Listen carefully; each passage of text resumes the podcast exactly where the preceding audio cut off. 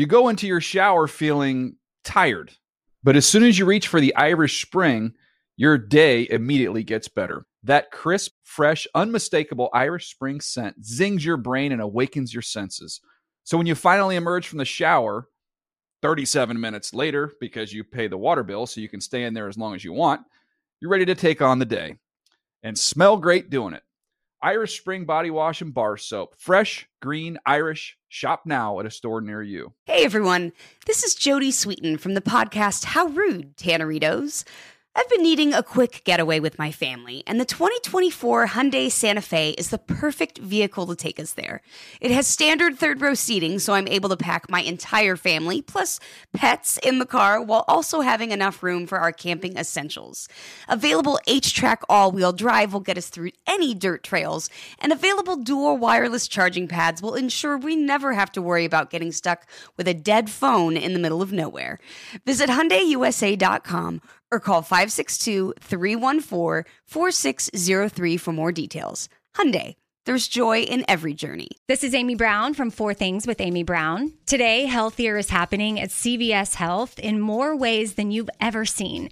It's wellness destinations for seniors, including select locations with Oak Street Health and CVS Pharmacy. It's doctors, nurses, pharmacists, and everyone in between offering quality care and support virtually, in person, and on the phone. It's in-home evaluations through Signify Health and meeting mental health needs through Aetna. And those are just a few of the ways that healthier is happening. To see more, visit cvshealth.com/healthierhappenstogether. CVS Pharmacy, Oak Street Health, CVS Specialty, Signify Health, and Aetna are part of CVS Health. Eligibility and services vary by location and individual.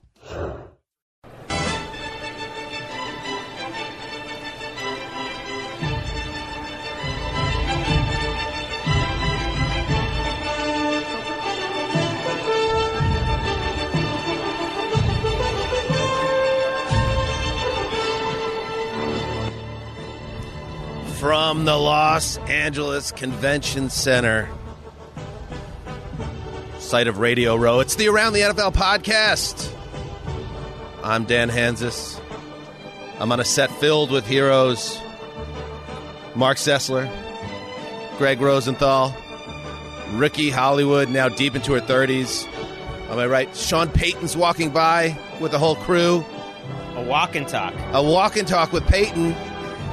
Free agent coach, and you know what? Perfect timing for the other man on the couch, Ian Rapoport, who just came by. We're going to get into the whole This Is the Game preview show, so get excited. We're going to dig deep. We're also going to have Derrick Henry on the show. That's going to be awesome. But Ian Rapoport, the great rap sheet, buddy. What's going on? Is that the next coach of the Dallas Cowboys? Let's start there. Like literally next year. Sean Payton? Yeah. I hadn't heard. Are those rumors out there? It feels to me, I don't know. But it feels to me a little too, like, on the nose. Yeah. Right? Like, yeah. A lot of times when those things, it's like everyone assumed for so long that Aaron Rodgers was going to get traded to the Broncos that it almost feels to me like it's not going to happen because everyone has just assumed, you know, like that. Everyone has named him the coach of the Cowboys. I'm sure Rosenthal sent out a snarky tweet about it. Right after his retirement. Definitely. It's like Ian just assumed he could come on to our podcast. We were just about to start. He walks up and he's like, oh, where's my invite? Yeah, he was correct. Essentially just walked onto the set, forced his way on, and has been texting for the last 5 minutes ever since. That's on brand. He's like the only guy that's allowed to do that. So you got to take advantage of it. It is weird, though, because like I am generally not that polite. I think that's fair to say. And it's almost like I have license to be not polite. Right. Because I'll be in a conversation and I'll be like, oh, hold on, I got a text. And it could be literally my wife. And people are like, oh, do your thing, man, do your thing. It's fine. Like if Pelissero tried to pull the same move that you just did, he would not be on the podcast right now. Wow. You know, that's you fair, pulled though. That off. I've said this before. Like I knew Ian before he was Rap Sheet. And Ian was always like this. There's a bit of a demeanor. So you've always kept it real. It's not like fame and incredible wealth from being an NFL insider has changed you. This is who you are as a man. I respect that. Yeah, I was built for this. I've been kind of like rude / dismissive, really, since I could, since I've been young. Cecil, you said you had a follow-up question. Well, no, I mean, we've had Ian right on a number of times. Calm down, Erica. Be a professional. Look at him. He's so tall. You're 30 now. Oh, I get it. He actually doesn't look that imposing. Like, we had Justin Herbert on the show, and he looked like an actual god amongst men. I actually got to go say hello to him. Wait, no, you can go, Ian, whenever you feel comfortable. But, like, no one's ever been like, oh, Mac Jones, physical specimen. Like, it's crazy to be in the room with that guy. You know? I mean, the best Mac Jones picture was him with his shirt off, smoking, I think, a cigar, right? Yeah. Something. Isn't it? And Patriots fans are like, well, remember Tom Brady's combine photo, so, you know, GOAT number 2. Strong parallel. It's not going to happen again. That's just what it is. Hey, what is the follow-up? Oh, well, no, I always check in with this situation. You're an internationally known newsbreaker. I think you're one of the more recognizable football faces on the planet. Where are we with, like, the groupie, the female groupie scenario? I mean, is it? I always like just to see where we are. I don't get a lot of DMs from females. Same with these boys. You should see our live shows. It's a sausage factory. No, that's on brand. Not a lot, but some. Right. I've had not a lot, but Mark's response to them, like the rate is very high. It's like 100%. I would say, literally 100%. I will sometimes go through my. There's the categories. There's like the categories of the people I know, then there's the categories of people I kind of know, then there's the randos. Sometimes I would go through the randos just to see, and really nothing. Is there ever, you get maybe one of every once in a while, oh, Ian, Adam Schefter couldn't even carry your cell phone charger? You have anything like that? I get some of that, yeah. I like it and then move on. Currying favor with you. Yep. Wow, your guys' DMs are a lot different than mine. What are yours like? Mine are bad. Mine are like... Oh, boy. Bad meaning good? Like bad. Oh, yeah. Yeah. All right. You know what I mean? But like bad? Or like ooh. Well, you've shown us some. Yeah, some of them are pretty crazy. Some of them are like just like, you're hot. Some of them are like... See, you're ugly. Stop doing shows. I would say with you, certain people go from 0 to 60 very quickly with their DMs. So. Yeah. I feel like everyone should be subjected at some point to what women in the media have to deal with. Oh, yeah. They would all lose their damn minds. It's so true. Just like do nothing and get random insults for no reason. It's just the bonkers. Yeah. I've been told I'm like too fat for an audio podcast.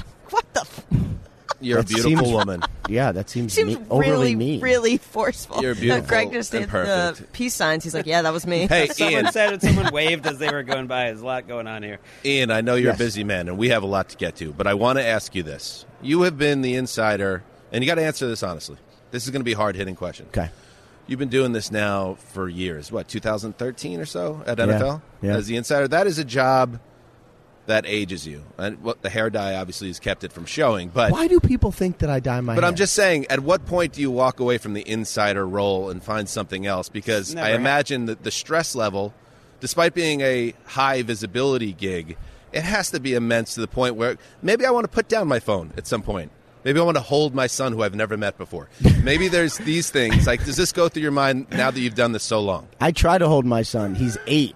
And he doesn't like it very much. If I get one hug a week, then it's very lucky. Yeah. As long as I don't mess up his hair. Do they think it's cool what you do? Right, he takes after the old man. Not really. Yeah, his hair is amazing. No, do they think it's cool? No. My wife ended up talking to my oldest son, Max's teacher, yesterday. And she was like, oh, yeah, Ian's at the Super Bowl. And the teacher was like, oh, that's cool. Like, is this his first one? And she's like, oh, no, well, he's, on TV. And she's like, oh, really?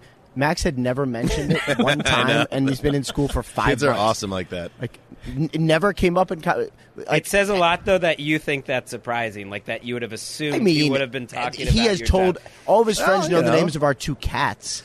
But like, it goes like you'll hear Tom Hanks say the same thing. Like, my kids do not care. It just filters all the way down. They care if they are on TV. Like when I'm doing like the McAfee show or something, I forget to lock the door and they wander in. They're like, how many people are watching? I'm like, oh, my God. It's a good name to bring up because I think when you think like 2 of the most premier American everyman, you think Tom Hanks and then Rap Sheet. Yeah. Like those guys. I think that's probably right there true. Together. Yeah. All right. Ian, anything else? You want to share anything with our huge, vast maybe audience? Maybe break some news here. Yeah, you have any news? Something? A nug? The only thing I put out this morning, but it's like the dregs of the assistant coach world, you know, like Dom Capers. And... Well, you've saved a real gem for us. Thank you. Dom Capers has been hired. Do you have anything planned, though, for Sunday? You try to save some bomb drops for stuff. Super Bowl Sunday? I don't know if it'll be a bomb drop. It's tough Super Bowl week. We'll get some stuff. Okay. Did you ever come up with, like, they have the Woj bombs in the NBA? Do we have a term? I kind of don't like that. You know? Okay. I mean, Rap Sheet is your version of the Woj bombs. You've got a brand. Well, Ian, you've said it all. Are you looking forward to the halftime show? Yeah. It's going to be awesome. Famously, Ian likes rap. The only thing I'm really looking forward to, I don't get stressed. I get stressed a little bit about work, but not a ton by now. I am nervous I'm not going to get any good pregame selfies. I have a really good streak going. Me and Gaga, I get a great selfie. Wow. Usher, great one. Steph Curry, great one. If I don't get, like, Snoop or something, I'm going to be, like, really bummed. Did any of them know who you were? Gaga did. Gaga's sure. Like, Chef could not hold your cell phone charger. Steph Curry knew who I was. Okay, that's cool. Usher, that's I think. Diddy did. I had a good one with Diddy. He was wearing a fur coat because he was trying to buy the Panthers when they realized he didn't have enough money. Oh, I remember that. Like, storyline that was kind of not really a thing? That did not happen, though. No. All right, pick the game before we say goodbye. Bengals win with the Joe Burrow drive at the end. Ricky Hollywood was on the red carpet at the honors look at you. Yesterday.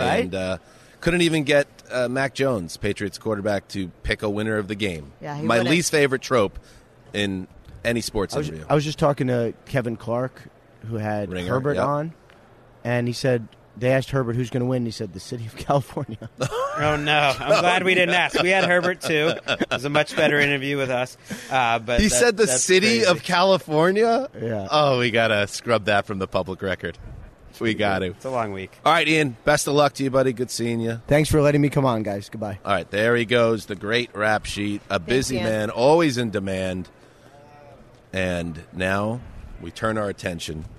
Let's give him a round of applause. Ian Rapoport, there he goes. All right, great show today. We're going to get to the breakdown. Bengals, Rams, Super Bowl 56. Mark, you've been with the NFL for well over a decade now. What's your level of excitement going into the big game? Because I have to say, one of the reasons why I love my job is that I still love the season. I love the story of it all. And the story ends on Sunday night. I think this is the most that I've been looking forward to the actual game in years and years. And it's because of the Bengals and because of everything that we've been through with that journey. I think it's just one of the more intriguing NFL plotline / narrative / team ways to get here of any club I can think back to. I mean, so my excitement level is high. I don't need to be when I leave downtown L.A. today, I will not be returning to downtown L.A. for roughly 7.5 years. Wow. Downtown L.A., great restaurants, Koreatown, taking like a big fire here. I think like the players say it's like once the love of the game is gone, that's when I'll know it's time to walk away. I think if you actually... Or Giselle says you're not allowed to play football anymore. Right, that's another one. I think a week. Sundays, Super Bowl Sunday to me is never remotely disappointing. The excitement of being at the stadium, building up, and the goosebumps you get, and then once the game starts, that's always amazing. The week leading up to it, that's where our jaded side shows somewhat, and you always find skipping ahead to the game if you could, or if they just let us fly in on Saturdays. I personally would do that, but everyone is different. I've liked the home Super Bowl. I like sleeping in my... at home and seeing my kids and stuff. It's made the week go by. Notice you didn't not sleep in my bed because Emika's had him on the couch for 2 years now. Sure. You get home too late. It's like, no, you're staying out there. Stay together for the kids. I don't know. Like it's gone by faster at home, which I like. It has. We don't need to dwell on this because it is minutia ultimately. But I love the whole vibe of Super Bowl week. It's a little different when like Daddy has to go coach the Gators on Wednesday in the first baseball practice. Like it's a little tricky to thread the needle. But we have Ricky. Happy birthday once again. Thank you. You look wonderful. You're glowing for someone the morning after their 30th birthday celebration. I know. I feel like I've let my personal sort of reputation / brand down. So I got many texts. Justin next to me, Aaron over there was like, hey, are you okay? How are you feeling? I'm like, everyone's calling the local morgue. Everyone's like, oh, Erica definitely did not make it through the night, or she's going to be looking like a hot mess this morning. Like, I feel really great. I kept it to just wine last night. Had a great dinner. My little baby brother's in town. Me, Jet, and him, and my friend Sarah, just the four of us went to dinner, and because we had a big show today. And there you go. You look sharp. I sense a higher level of maturity emanating from you. Thank you. Yeah, I feel just. You had a Princess Leia style dress on the red carpet, which I found alluring. Style. Oh, the white. Wait a second. Princess when she's fighting the Jabba monster with the lightsaber. No. The white, I know that outfit. No, the original. But that wasn't white. The white. Get over here, Jabba monster! It's me versus you. I am Leia. Like that scene. Does she sound like that? That's not on. That's not accurate. She was like a brown outfit. No. But this was white. I don't know how to move Dan off this because we discussed it prior and he cannot. You guys have been talking about my Princess Leia outfit like since yesterday. I don't know. The honors is amazing. We saw Connie was wearing a wild outfit. Oh, yeah. Everyone was really dressed to the tees. Did you guys go? I was at the NFL Experience with my two sons, my wife, my buddy Bob. Did they love it? They had a great time. Again, usually on a Thursday night, I'd be getting loose somewhere at a Super Bowl city. Maybe I'd be out to dinner with you.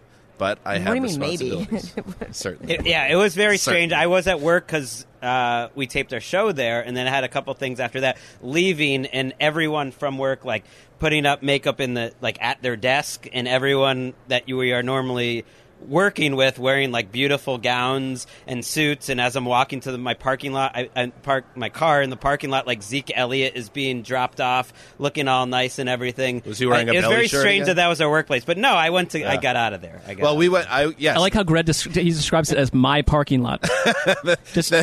NFL Network. That's what it feels like. I know, but there's roughly like 7,000 other people that have access to that area. The new office, which is across the street from SoFi Stadium, was certainly bustling. At one point, I went into the dressing room area, and there's Baldy looking literally like a Hercules character, changing. You have Nate Burleson. Around the corner is Kyle Brandt. That's the shirt didn't come off around these gentlemen. This was like a go change in shame in the local lavatory. I'd be happy to go topless in that room. I'm very proud of what I'm presenting. We all know. Okay. Just lathering yourself up. I don't know about that. That seems like a next step. That would be your number two option. Number one would be wearing the Princess Leia outfit. Right. That would be your biggest dream. What was it like wearing a cape? By the way, we really got to get going. But I've always wondered what's it like. It was very empowering. Yeah, it felt pretty cool. I really liked it. I wasn't sure if I could pull it off. It was a little bit. I needed a couple of confidence boosts. I was in the hair and makeup chair, and the girls were really gassing me up, being like, "Good, you look bomb AF. You got to wear this." Oh, you pulled it off. Now, NFL honors. You were on that red carpet, and we're going to get to all the award winners and the games and our sandwich props, our game picks. Guests galore. It's a big show. They did do a in memoriam section of the show, and it was very nice and also still surreal that Chris Wesseling, our man who should be sitting next to Mark right now, a beautiful photo of him from the Super Bowl in Minnesota. I still remember that photo when it was taken, and also our great friend Tara Deeker, who we also lost to cancer this year. So to see them as part of that goosebumps moment, and still very strange. It really is. It was a surprise. I always think of what would Chris think in these scenarios, because it was all these players that he knew better than all of us. It was, these guys from the '60s and '70s. It was Marty Schottenheimer and all these different players, and I was thinking and then up comes Chris and Tara. It was uncanny, and when things like that happen, you just realize it's bigger than just our friend, that we lost our friend, that he's had this sort of impact. I ran into someone on the way into Radio Row today. He's from Iceland.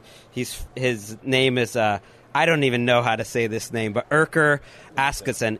He works for a television station. Erker Stefan Askason. He works for a television station in Iceland. He said he's here because of Chris.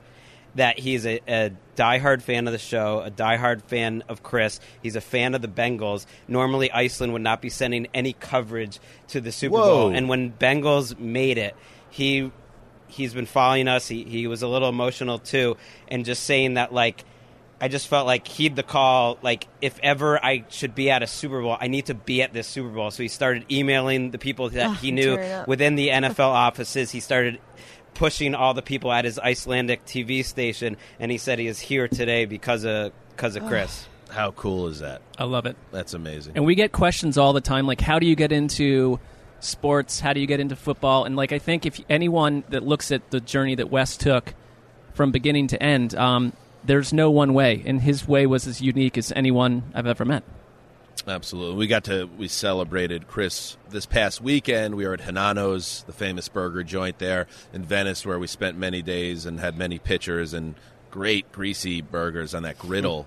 Sometimes if you use a griddle enough, the griddle itself, I wish you could taste this, Mark. I know you're not a meat guy, but the flavor of those patties, it's just special. But that was where we had so many great moments with Wes. Also, Deeker, who is such a great woman, and we miss her a lot, too. That was the last time we ever saw Deeker was at Colleen's dad summit post the boat trip we went to Hanano's last spring, and that ended up being the last time we saw Deeker. So it's been an emotional roller coaster, obviously, as we've talked about on the show, and it was just nice to see both of those special people remembered in such a public way. I would add that I've had the grilled cheese there, and I'm sure it's not cooked on a pure griddle. That's basically a cheeseburger. Exactly. Yeah. So, I've been there to some degree. All right. Let's, speaking of honors, that is the platform. That's the delivery device, I should say, for the awards now. And they moved it from Saturday, where it's always been, as long as we've been doing the show, to Thursday, which helps us because I've always been a little frustrated as the host of this show that they give out all the awards on Saturday, the night before the Super Bowl. We're talking Super Bowl Sunday. Now we're taking a few days off, and somehow these awards fall through the cracks on the show. Not this year, and hopefully not any longer. So let's go through it. Not a lot of surprises, Greggy, but I'm going to tick through it. Aaron Rodgers won easily MVP.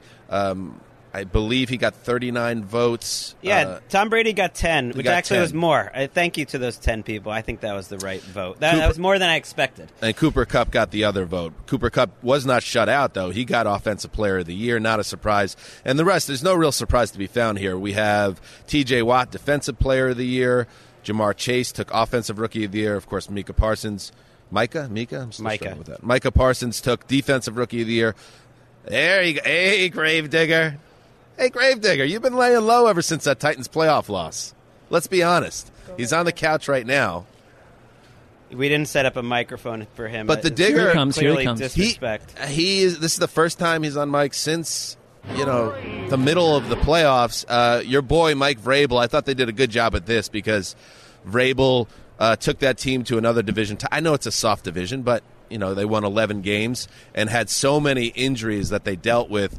And he just got a contract extension, so it's well earned, right, for the Titans? I think he was the obvious candidate to win.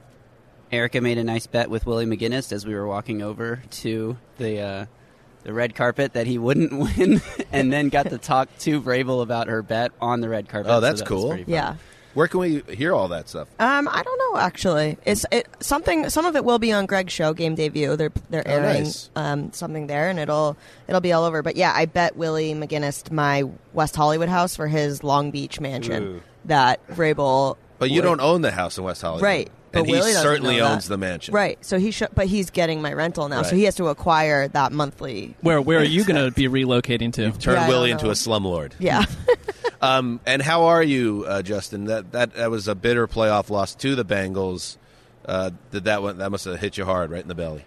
It was a disappointing game. When your team gets 9 sacks and loses, it's just how's that even possible? Jeffrey Simmons was a god. And all of those performances will just be lost to, the ether. No one's ever going to talk about Jeffrey Simmons getting 3 sacks in a playoff game. Who cares? They lost. It doesn't matter. Are the Titans properly respected at this point by the football people out there? Cognoscente. I think, the thing is, they weren't that bad because they played a pretty good game outside of the quarterback. Three I don't know, though. When I rewatched that, and then I didn't think it was as much on Tannehill as I did the first time around. They probably should have won that game. Good. But you tell that to Derrick Henry in 40 minutes. Right, but they didn't. I think giving, you know, I won't say this to Derrick Henry because I'm afraid of him, but giving the ball to Derrick Henry over and over and over and over and over again and not having any success, that was a pretty big part of the game, especially when the backup running back had 3 runs that looked better than any of those runs.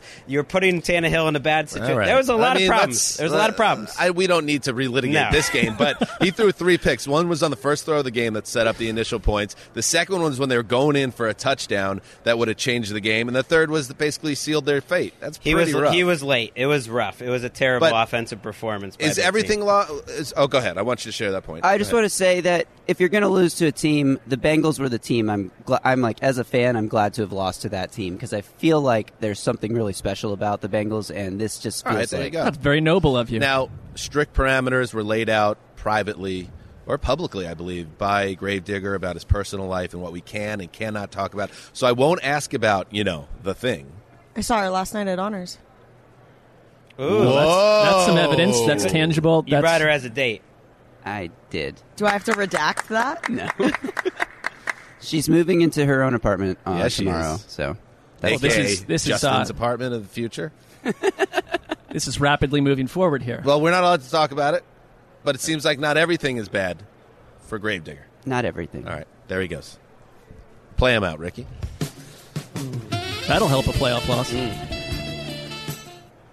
Bet she was all dressed up, too, wasn't she? She looked nice. She looked real nice. Real good? Real good. It's a good job by Gravedigger. Hey, listen, there's some hurdles, there's some barbed wire, but you throw an old coat over the barbed wire and you get over the fence. All right, anyway. What is this show about today? Okay. Coach of the Year, Mike Vrabel. Comeback Player of the Year, Joe Burrow beats Dak. Some people a little bit surprised, but everybody calmed down. Dak was okay this year. That was clear. That was the one chance for injustice happening, and I'm glad it did. That's good. And then the Walter Payton Man of the Year award went to Andrew Whitworth, the left tackle of his the Rams. Speech, by the way, I thought was one of the best moments of the night, where he talked about Derek Barnes from the Lions, ran up to him after they played Detroit, and was like, he threw Andrew Whitworth off after the game. He's like, I just want to know that you let you know that when I was a kid at the Boys and Girls Club, you used to sit down and talk to me and tell me that anything was possible, and I'm here because of you. And, like, Whitworth is one of the best dudes in the league, and I thought he nailed that speech. Yeah. Very cool. Oldest tackle in NFL history, still one of the best players in the league at his position. That was an awesome moment. And you do realize, like, how much these awards do mean to the guys. Like, you think it's a team game and it's all about wins and losses. No, like, you could tell how much it meant to Mike Vrabel. You can definitely tell how much it means to Aaron Rodgers to win a 4th MVP. I think that was a goal for him. He even washed his hair. Right. That's how important the show was for him. Right. You definitely are getting the vibe from his post-speech press conference, too, that he's going to be back in Green Bay. At least that's the vibe I got. Anybody think it's funny that there's a post-speech press conference? Right. But it's good that we've been to some of those. It's good it's been available. And I think T.J. Watt was rightly rewarded for this 3-year run. I don't know if this was even his best year, but he's kind of been outshined because he's going up against Aaron Donald every year, who's at the peak of an all-time greatest player ever career. Chris was so mad in 2019 that T.J. Watt did not win. He thought that T.J. Watt should have. I remember me and him going back and forth. I thought it was Donald. And this 3-year run is about as great as a pass rusher as anyone's had. So he's a right winner. And Donald is a total stud, but this wasn't one of those Donald years. Right. I think he had 12.5 sacks. His usual assortment of knockdowns of the quarterback, but it wasn't one of those otherworldly Donald years, at least statistically. And it should be just historical context before we start digging into the game for Rodgers. He's won the MVP now 2011, 2014, 2020, 2021. He's gone back-to-back. And I know the bloom is off the Rodgers rose because of some of the asinine comments he made during the year and all the appearances. And then, of course, another one-and-done playoff ouster. But at the same time, I don't know how you can get furious that he won MVP. He was awesome again this year. No. You know, he was great. And it is a regular season award, ultimately.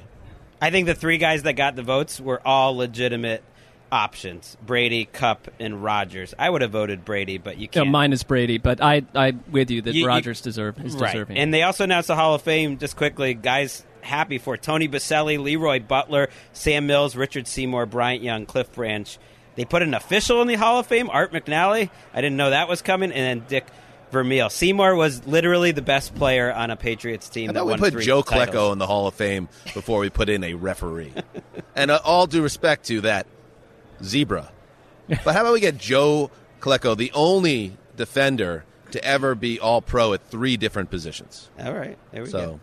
My high school locker room, outside where the football coach resided, Joe Klecko had a Joe Klecko letter. Joe Klecko had written a typewritten, I think it was actually like one of those tapped-out things, like a transmission for some reason from Joe Klecko. Code? Yeah, it seemed almost military-like, but I used to look at it all the time. Joe Klecko was a dominating force. Don't forget Andrew Beck's Salute to Service Award. I don't even know what's going on there, but nice job by him. Oh, I'm sure it's certainly worthy of. I know you're trying to make light of it, but I'm not.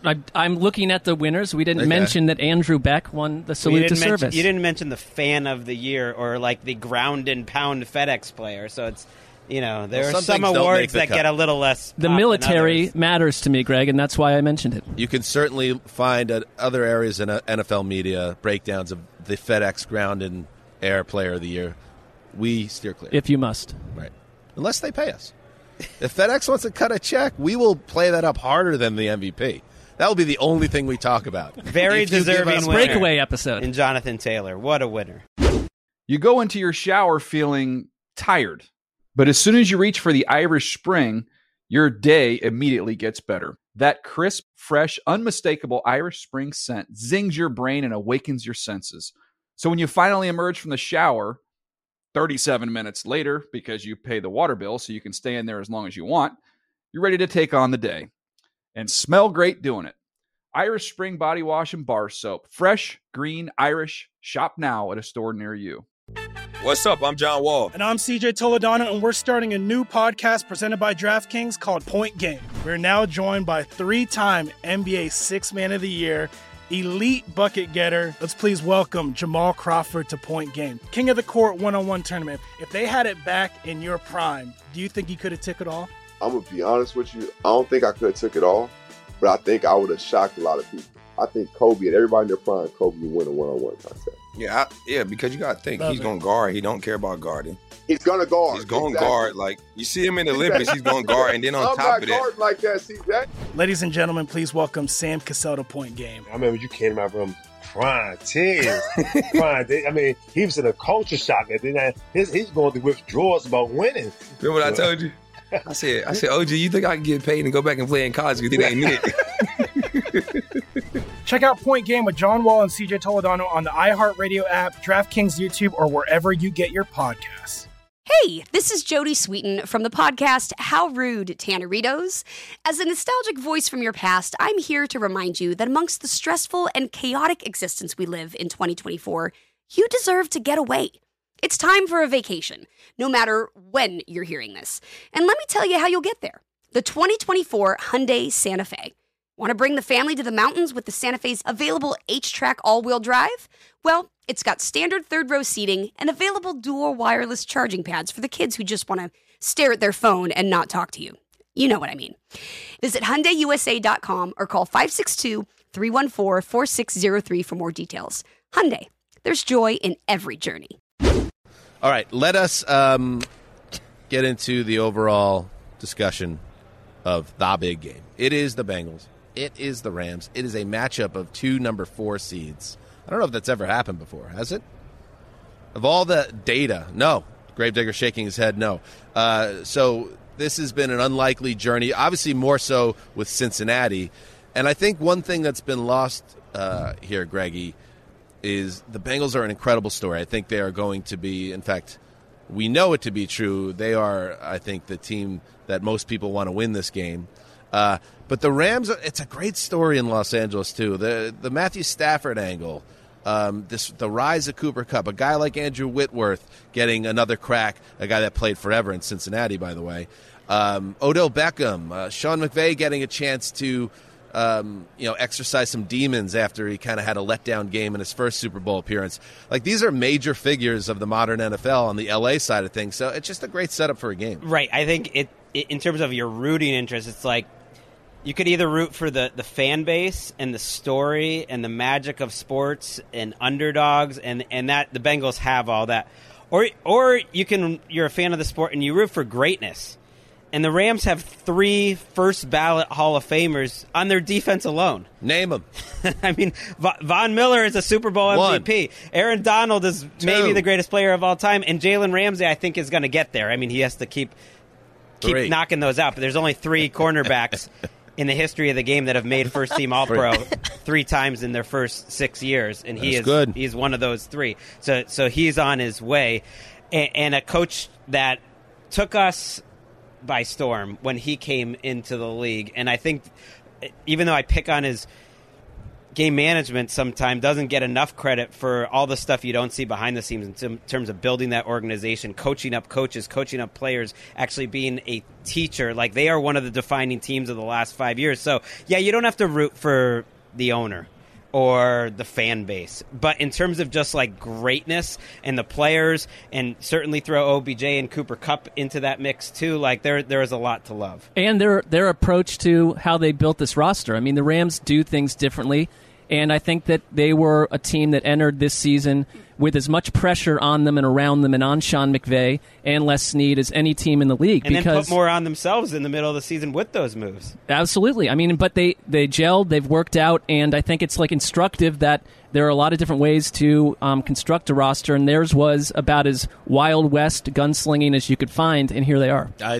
think that's well put. I think if you are somebody who has been following our league for years and watches NFL films, properties like All or Nothing. The All or Nothing season on the Rams, when Jeff Fisher was fired and he was holding a little white dog and waving goodbye to the team bus. A very bizarre. The first ever, like, emo NFL films season. It was just kind of sad. And that was a dreadful Rams team. And the last episode of that particular series was the introduction of Sean McVay, and he's going, you know, being introduced around the team complex, and he, you know, he seemed very sharp in that brief cameo, and then he turned out to be everything they could have ever wanted, and he has built that program. And with Les Snead there as well, their team building has been unorthodox but effective. And then, yeah, it's just like what we saw from Sean Payton in New Orleans, how you could change that culture just by having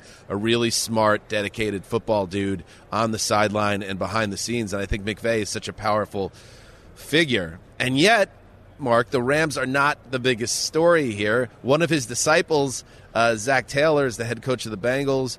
And on some level, if you have to, like, talk about how this game is going to play out, you could see this as, in 48 hours, a coronation of Joe Burrow as one of the biggest stars in America.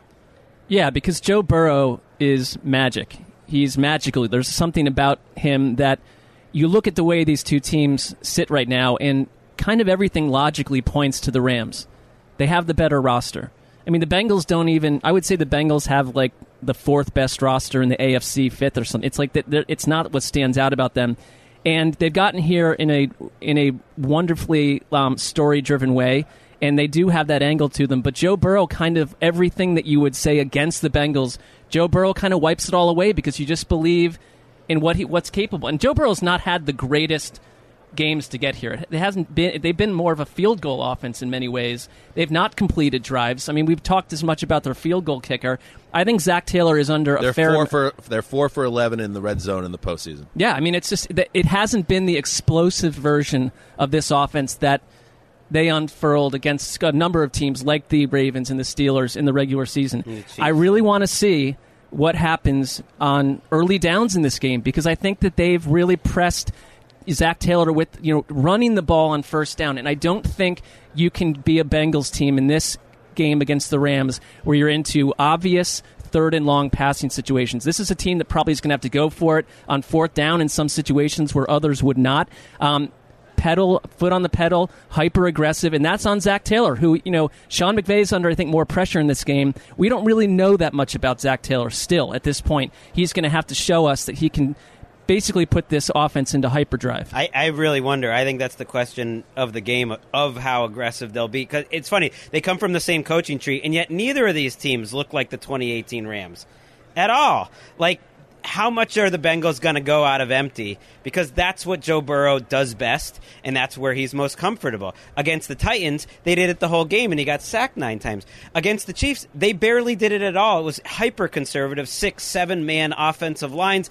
That didn't work that well either. Now you're going against the best pass rush that you've faced. I think the Rams are even better than the Titans, that they're good throughout. And there's like no right answer, but when you think of like the outside zone of what Todd Gurley was doing in 2018 and C.J. Anderson, and then you think of the play action and Zach Taylor's on that step, it's like that's not here for either one of these teams. It's very different, and I think ultimately the Bengals, to your point, Mark, are going to have to kind of just put the ball into Burrow's hands, because I don't think they're going to be able to run that well against the Rams anyways. The Rams just shut down the 49ers in that outside zone, so they've seen a much better version of it. They just shut down the Buccaneers in their running game. Like, as good as Von Miller and Leonard Floyd are rushing the passer, they're better stopping the run. I think it's going to have to be creative, but it's also going to have to be very pass first, and that's like a high risk-reward scenario, and I think that's where they're at. But in there lies the rub,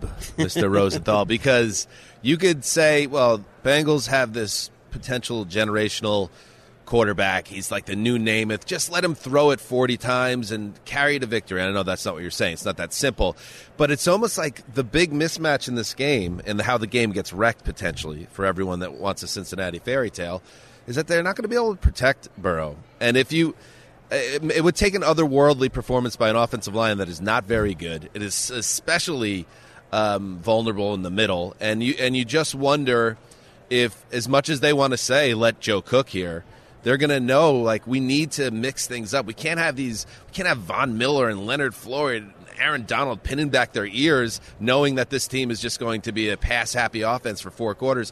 I wonder if that has to be a more balanced game plan, and maybe that's why it was against the Chiefs, because they don't trust their offensive line to pass protect. Right, and they were, I don't even say they were balanced against the Chiefs. They were conservative. They were set sometimes 8-man on 8 guys on the offensive line. They were so afraid. And there's a reason, yeah. They don't think they could protect Burrow in a big spot. But I think you can throw the ball quickly, and that's it. I mean, he also only got sacked 1 time against the Chiefs. I think both of these defensive coordinators are going to play as conservative as humanly possible. They're going to back up, and they're going to give up 5-yard throws to Samaje Perine and Mixon, and slants over the middle, assuming Uzama can play in this game, to Uzama and Tyler Boyd. And it's a lot of Joe Burrow just getting rid of the ball. And maybe that's not really that fun. And at some point, he's going to hold the ball and make the first guy or two miss. But I think it's a lot of short passing, and that's the way that they can do this. Yeah, I think, like, to Greg, to your point, like, this Rams front versus the line, because it's like we typically spend 2 days preparing and talking about 16 games, but it's like all this has been 2 weeks talking about one. And the Bengals' offensive line seems to be the huge X factor. There's just no way around it. I mean, I know the Titans game happened and they escaped that, the 9-sack scenario.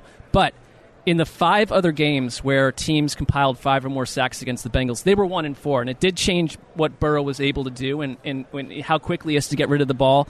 And like Hakeem Adeniji and Isaiah Prince on the right side. I mean, you can just stack Aaron Donald, Von Miller, Greg Gaines on that side, and A'Shaun Robinson, right? I mean, Joseph is licking his chops right now. I know it's like it's completely different. We're all supposed to like love Zach Taylor, and he's done a good job. But if you wanted to criticize Zach Taylor, the number one thing is they haven't fixed the offensive line. It's not really any better than a year ago, and a lot of it, I think, it is game planning and coaching that they haven't come up with ways like that. The same sort of communication problems. When you watch the coaches film and stuff, a lot of it is just guys don't know what to do. That they're not cohesive. 2 guys are blocking one while another guy's just coming in free. And we talk about, and we've talked about the 9 sacks in the divisional round, and he was only sacked Burrow 1 time in the AFC title game, but that doesn't mean like he was sitting back there all day. One of the main reasons they pulled off that incredible comeback was his escapability, that he was able to dodge pressure, pick up huge first downs with his legs.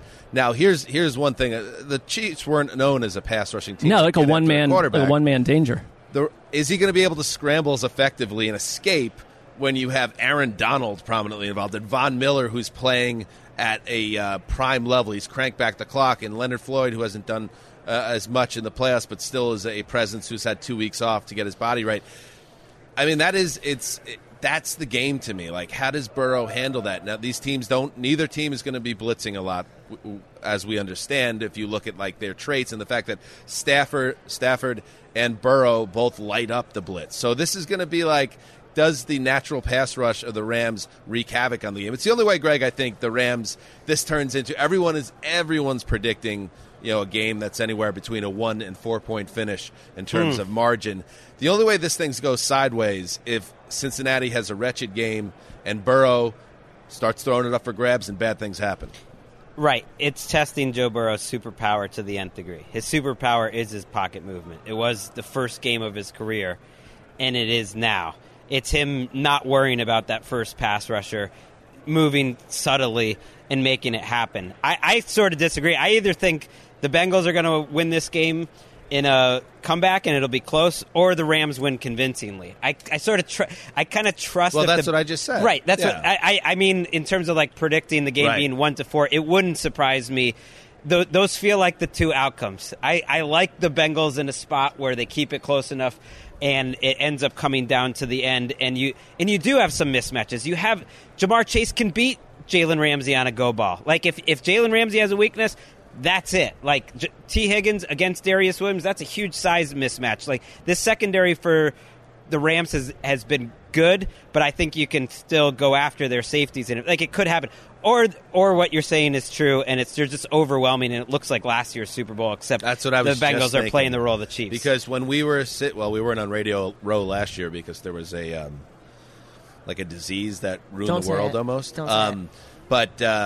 That was, as much as we were talking about how injuries were a thing for the Chiefs on their line, and their line was a question mark, nobody could have predicted what would happen when the stakes were at their highest. The Bucs just took over that game in the trenches and turned it into they abused Patrick Mahomes. That can happen here. And I think with the Rams, that's where I see, obviously, the mismatch. You have it there, and if they can win that battle, things are very different. Now, on the offensive side of the ball for the Rams, they're a very interesting team. I think they rank 25th in the league in the regular season from a rushing perspective. That has not gotten better in the playoffs. In fact, Cam Akers came back from the Achilles, and it's a great story, but he's averaging 2.7 yards per carry. He had two wretched fumbles that almost ruined their season, the divisional playoffs. Maybe Darrell Henderson and Sony Michel give them something in the Super Bowl, but a lot is going to be on Stafford's shoulders here, and there's nothing, Mark, that we've seen in the last 3 weeks of football to tell us that he won't answer the bell, but he's also thrown some balls up for grabs. Jaquez Tart, how are you doing, buddy? Literally, how are you, pal, if you're listening? So there will be opportunities for Cincinnati, even if Stafford continues to play at this level. Yeah, I mean, the Bengals have only lost 2 games all year by 7 or more points. We keep on, I was on Sky Sports this morning, and they had the Tart replay. And I'm just saying, Tart's driving down the I-5 today to go get a coffee. The hair, it's sunny out. Climate change has made it 80 degrees in the Bay Area. And then he's listening to his favorite podcast, and suddenly Dan just drops a hammer on him, and it's very painful. He has never listened to this show in his life. The climate change little dig in there, too. Interesting, getting political. Mark, I know you threw your arms up. Listen, it's a conversational show. Sometimes things happen. I did? Yes, you did. I apologize. I wanted to extend the Tart conversation a little bit more. I throw it be my guest.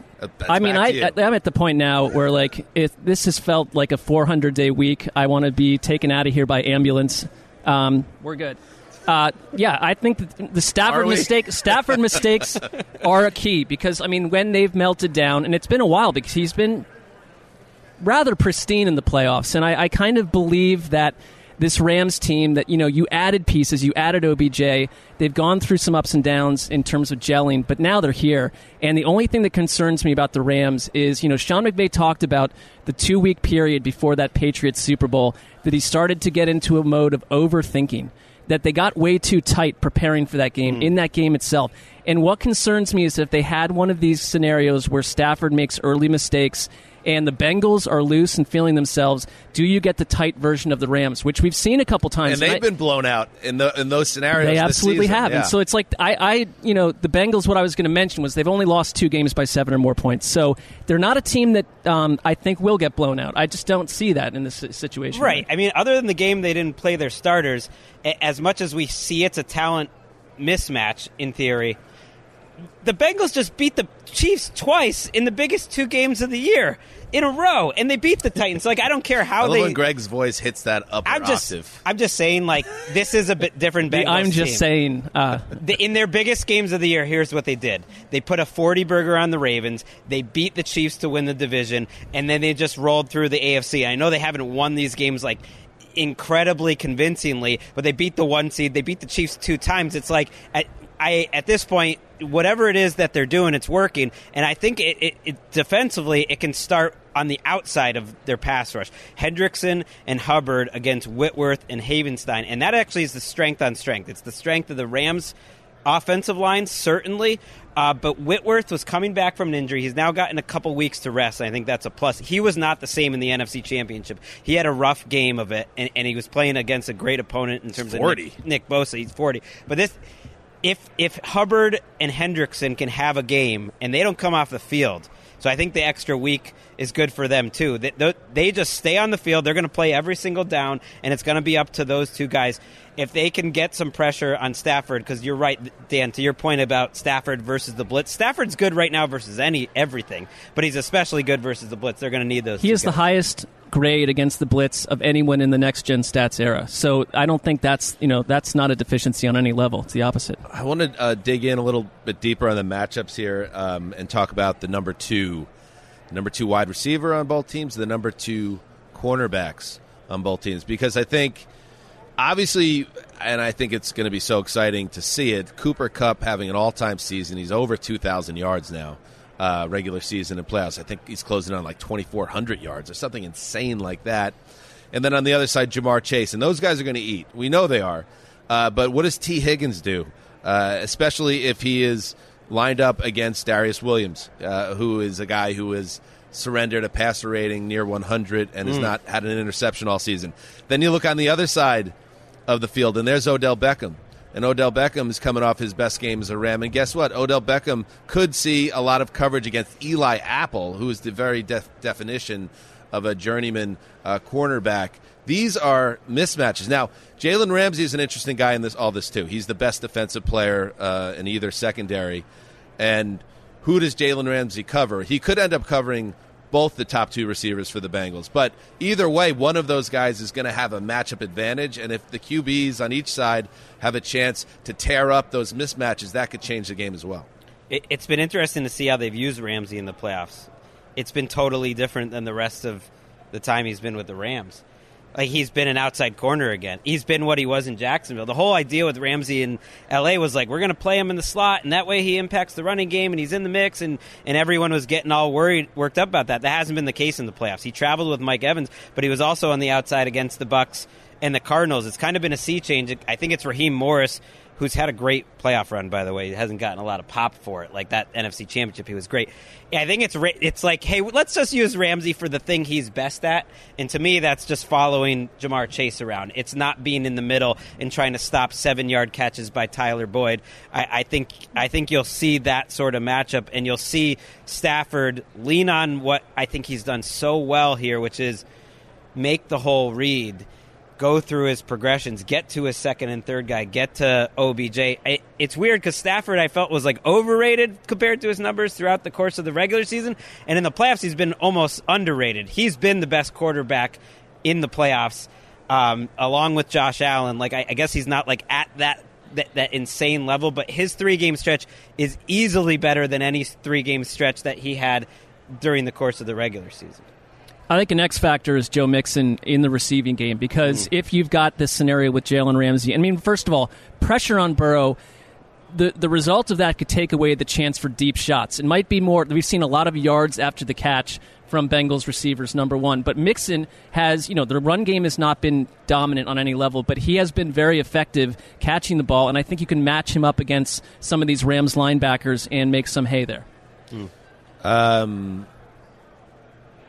want to talk also about the Cincinnati strategy here on defense, because they were able to save their season. I think Lou Anarumo, a guy who started this season, well, back in the summer, we had some fun with Lou. We had some fun with the Bengals in a lot of ways, just as they were kind of a no-name staff. And Zach Taylor, when is he going to show something? Well, all these guys have showed something. Their ability to transition and find a way to slow down Kansas City is, to me, like the craziest thing that happened in these playoffs. I still can't believe it happened, even a couple weeks later. And will they try to replicate that formula against Stafford, which is a lot of three-man rushes? You drop a ton of guys into coverage, and you try to close up the lanes for Stafford. Because, again, Stafford, even in this great playoff run, he's going to throw the ball up every once in a while. There's a scenario I could see where he could struggle with that type of defense. Well, look how they got here, because they had that big interception against Derek Carr in the wild card game. Obviously, they unspooled the Titans with the 3 interceptions.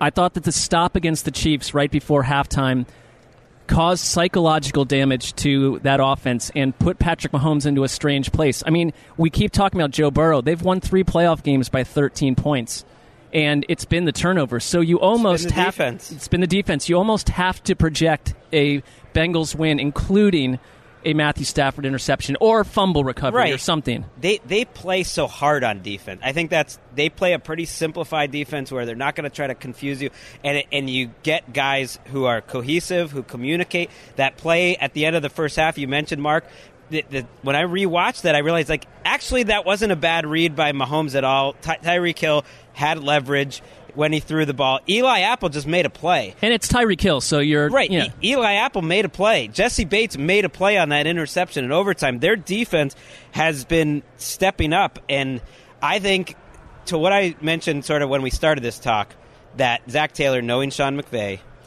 and just watching how the Rams do that, he's going to just beg the Rams to run. And I don't know, and that plays to the Bengals' weakness. They're a bad run defense, and they're a good pass defense. And yet I think they are going to do some of that, which light boxes and all that stuff, and just say, if you want to beat us trying to run 6 yards at a time, you probably could do it, and that's what we'll ask you to do. And I think Sean McVay will be very tempted, because that's sort of what he is. And I think the Bengals want to just keep that game close, and I think that's the way they can win. All right, so there you go. There's a deep dive on the game. We've got so much more to get to here. But why don't we take a little break from chopping up Super Bowl 56 to welcome in a big-time guest. Let's do it, Ricky. You go into your shower feeling tired, but as soon as you reach for the Irish Spring, your day immediately gets better. That crisp, fresh, unmistakable Irish Spring scent zings your brain and awakens your senses. So when you finally emerge from the shower 37 minutes later, because you pay the water bill so you can stay in there as long as you want, you're ready to take on the day and smell great doing it. Irish Spring Body Wash and Bar Soap. Fresh, green, Irish. Shop now at a store near you. What's up? I'm John Wall. And I'm CJ Toledano, and we're starting a new podcast presented by DraftKings called Point Game. We're now joined by 3-time NBA Sixth Man of the Year, elite bucket getter. Let's please welcome Jamal Crawford to Point Game, King of the Court one-on-one tournament. If they had it back in your prime, do you think you could have took it all? I'm going to be honest with you. I don't think I could have took it all, but I think I would have shocked a lot of people. I think Kobe and everybody in their prime, Kobe would win a one-on-one contest. Yeah, because you got to think, he's going to guard. He don't care about guarding. He's going to guard. He's going to guard. You see him in the Olympics, he's going to guard. And then on top of that. Like that, see that? Ladies and gentlemen, please welcome Sam Cassell to Point Game. I remember you came to my room crying tears. I mean, he was in a culture shock. And then he's going through withdrawals about winning. Remember what I told you? I said, OG, you think I can get paid and go back and play in college because it ain't it? Check out Point Game with John Wall and CJ Toledano on the iHeartRadio app, DraftKings YouTube, or wherever you get your podcasts.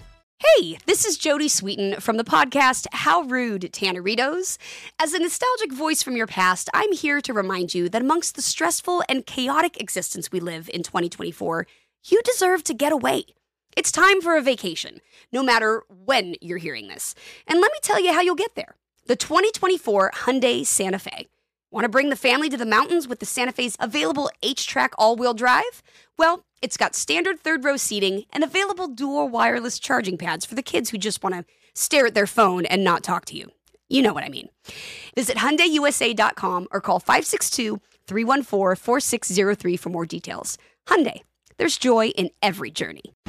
All right, joining us now, I said we had big guests, and we got a superstar in our midst. He is the running back for the Tennessee Titans, Derrick Henry. Welcome to the Around the NFL podcast. Thank y'all for having me. How y'all doing? Good. Good, thank man. You. Derrick Henry joins us today, reminding you to try new Old Spice Gentleman's Blend deodorants and body washes crafted to be gentle on skin with ridiculously long-lasting freshness. You could buy Old Spice Gentleman's Blend in stores now. Did you get all that? Really Greg? Things coming from out of your mouth. I'm an Old Spice man, going back to my father. Derrick Henry, how are you, sir? We know coming off a season that was another division title.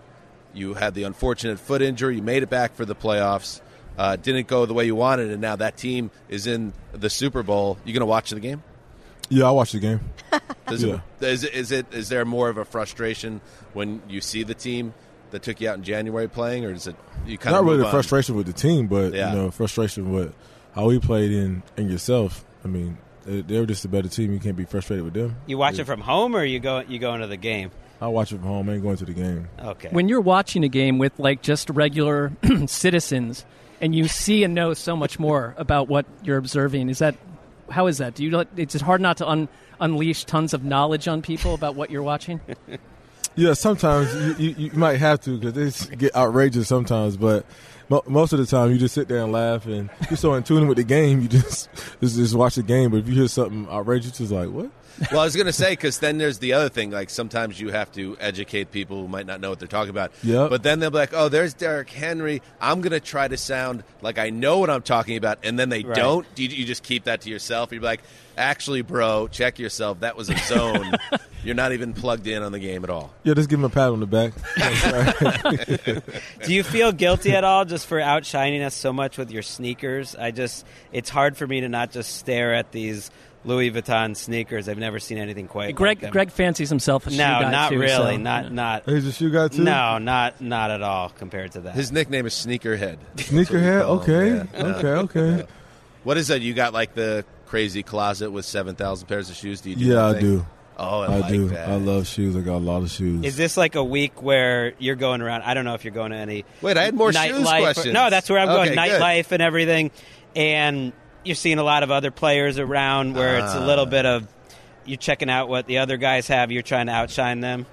Well, not really outshine them because I feel like I'm the drippiest. So okay, let's see what they're coming with. You know, if I need to step up my game a little bit, but yeah, I'm always checking out fashion. I love fashion. I love shoes, and I got a lot of them. What about Joe Burrow? Because usually quarterbacks, you know, a lot of them are a little buttoned up, and they don't like you said, drippy. They don't like to do the swag thing. And yet he's all about it. Now, Tannehill, your quarterback, maybe I'm missing it. He doesn't seem to go down that same path. Is there a drippiness to Ryan Tannehill? Tannehill be dripping sometimes. He come in the locker room. I'll be like, okay, I see you. Yeah.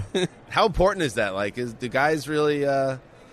everyone really plugged in terms of, like, trying to one-up each other? Like, how big a part of that is that within the NFL sphere? It's funny because, you know, some guys, you know, they really, you know, like to look good and, you know, pull up to the game fresh. And some guys is like, man, put some sweats on. Let's go play football. But you usually know the guys who you bring each and every week, and you look forward to seeing what they have on. So Mike Vrabel wins Coach of the Year. Mm-hmm. Very deserving. He was definitely someone that we thought did an incredible job with that roster that went through so much. Yeah. Do you have text threads with him, and are you texting him, or do you feel pressure to call him up on the phone when he does that, or do you guys a little more radio silence in the off season? Oh, no, I texted him last night and told him congratulations. I was actually sitting in front of him during the show. I texted him last night and told him congrats. He definitely deserved it, like you said, with everything that went on this year and what he was able to do with him and the coaching staff and with everything how they played. And, you know, it was definitely cool and to see him get that award. Is he funny behind the scenes or is he a very serious man? Coach Vrabel can be funny, but he can be serious as well. But he's funny too. I wouldn't want to make him mad. He feels like he would be funny, but when he'd be funny, he might be kind of cutting. Like does he ever take people down a little bit when he's showing maybe plays that weren't so great from Sunday, and he's just making fun of the players in front of everyone? No, I mean that. You're not in the circle, Greg. You don't get that answer.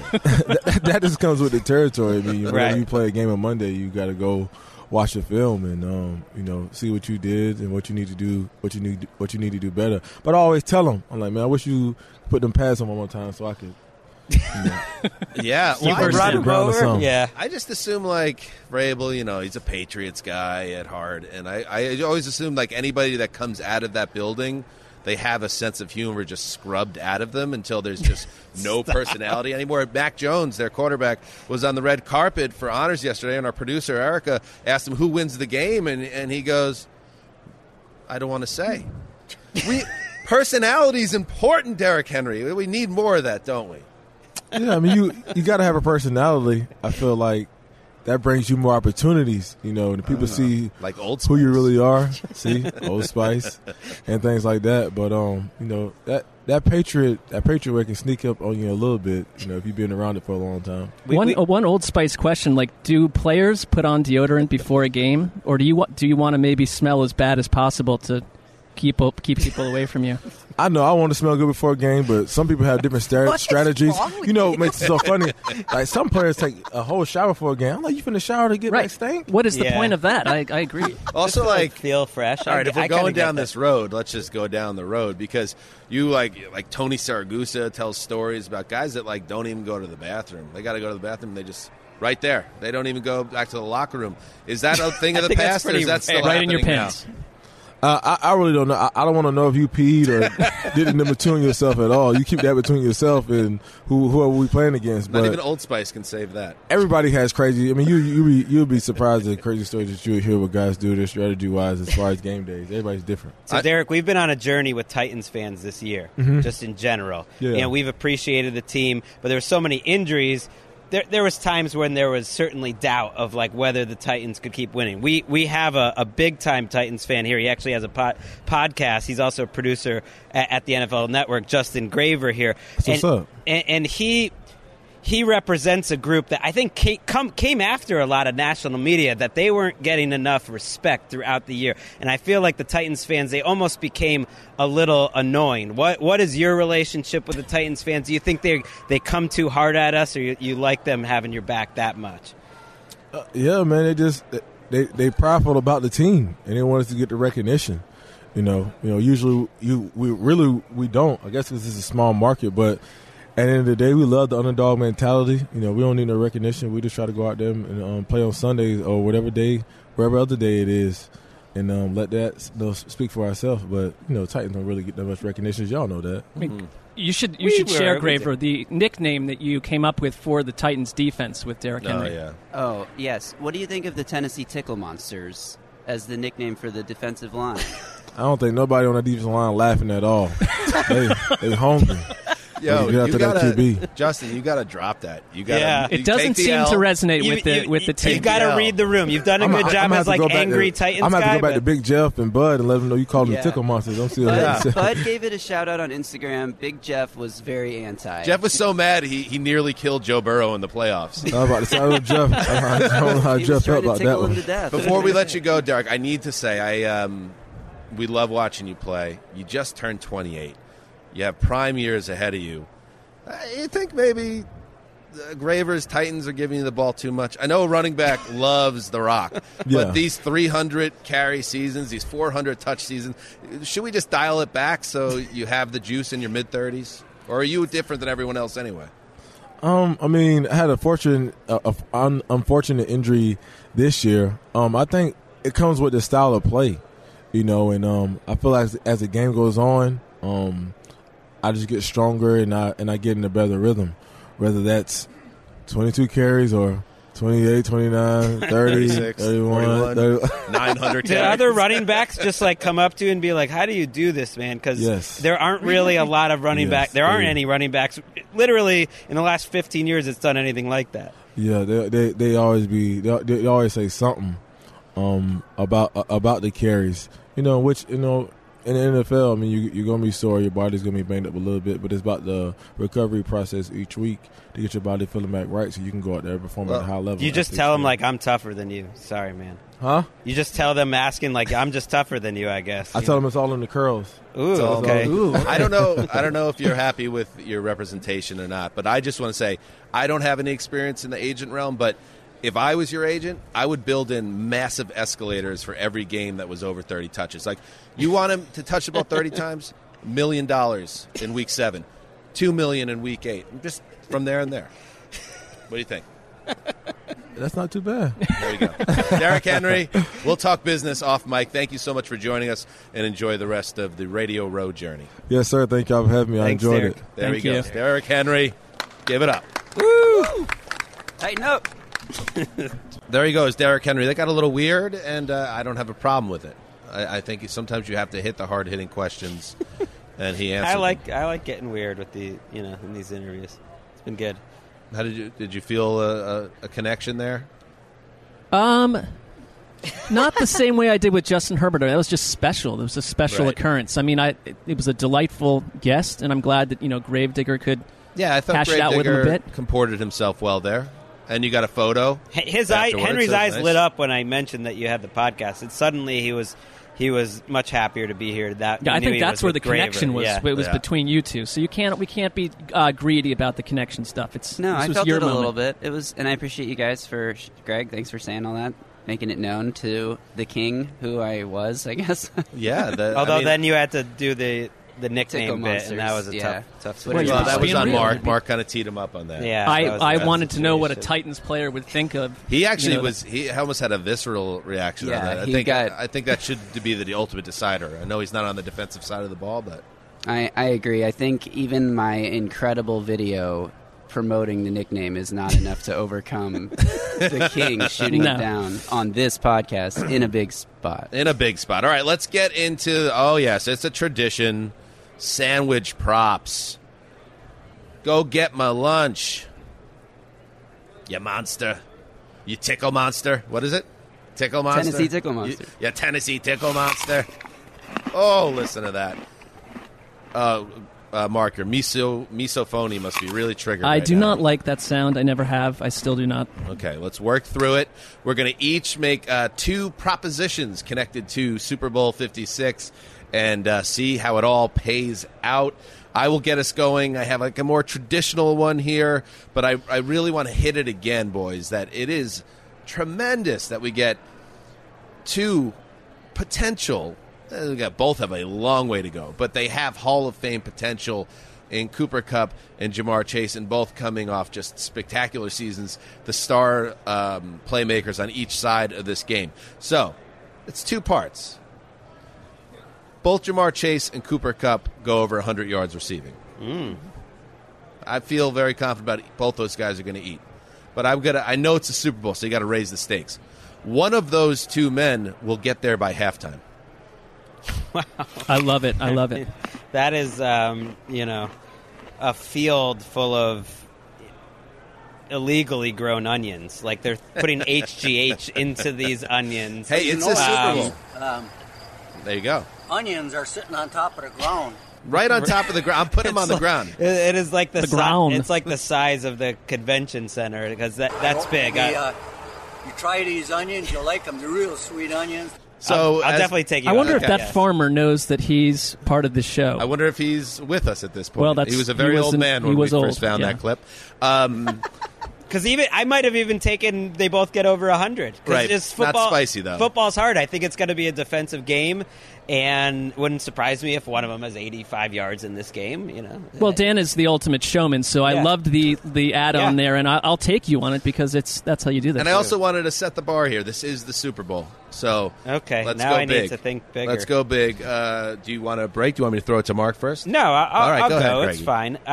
Joe Mixon will have at least 8 carries. Let's do something more creative. It's more like I was doing like over-unders and reasonable ones. How about, to be more creative, Jamar Chase will deliver a meaningful block in this game that people talk about.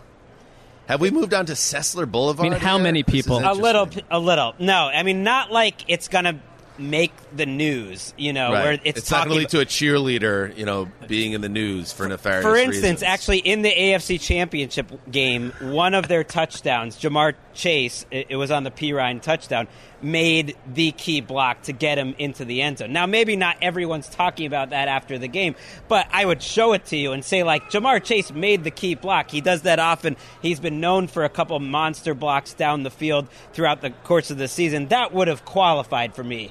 And I would then point it out. So it's a little tricky in terms of how you judge this, but Jamar Chase makes a memorable block in this game that is crucial. I am not taking you on this. It's far too vague. It's like it's unprovable that it's swept the nation, as you say. No, it's not going to sweep the nation. Saying that, Mark. That's your stock in trade.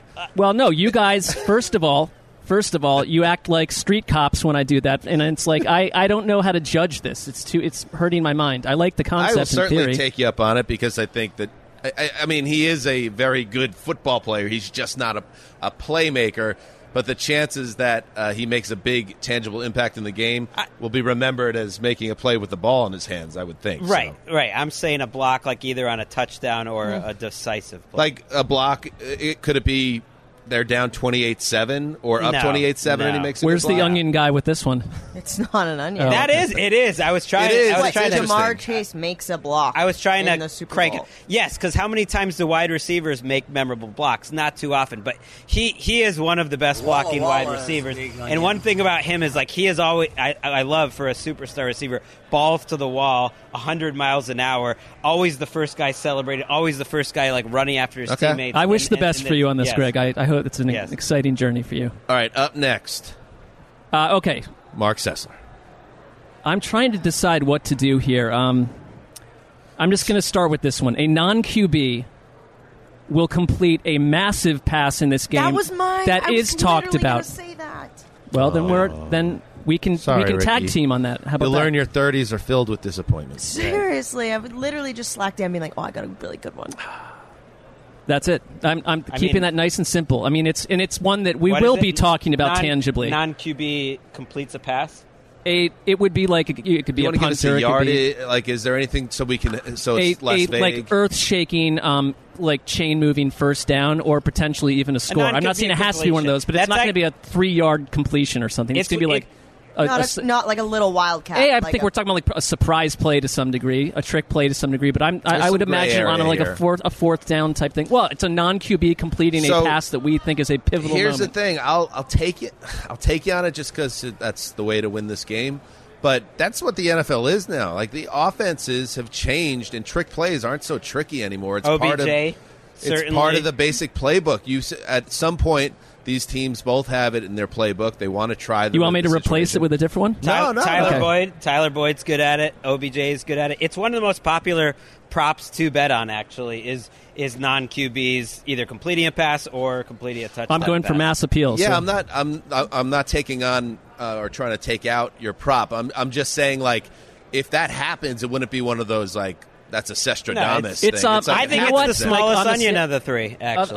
On the sandwich? No, Greg, no, it is not. A wide receiver is going to block someone? I mean, what are we doing here?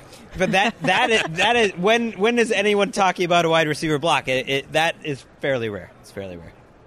I'll go. All right, so there we go. So you took... I'm taking you on that. Yeah, I'll take you up on it as well. All right, one more round.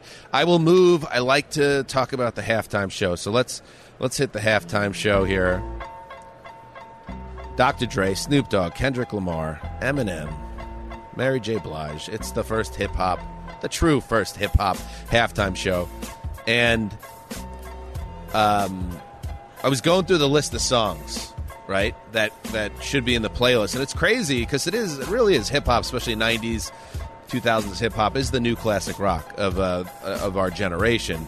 There's just so many memorable hits that it's going to be hard. It's a 12-minute halftime show. So what I'm going to do is I came up with like 12 songs that everyone would know as soon as I started playing. Gin and Juice, Drop It Like It's Hot, The Next Episode, The Real Slim Shady, Forgot About Dre, Lose Yourself, Humble, Family Affair, Nothing But a G Thing. Like all songs that I think would make sense. Hit that again, Ricky. But I'm going to say the opener and the closer I'm going to predict. I'm going to nail it. I like it. This is one of the most memorable, instantly recognizable musical cues in the history of hip-hop. It is still Dre off his Chronic 2001 comeback album. This is how it opens. I agree. Definitely. You hear the place blows up as soon as you hear this, okay? So this is the opener. And then I think it closes. I think it closes with California Love. Yeah, because I think it's one of the great hip-hop songs ever. It's the Super Bowl, first Super Bowl in Southern California in 30 years. It's all about West Coast hip-hop.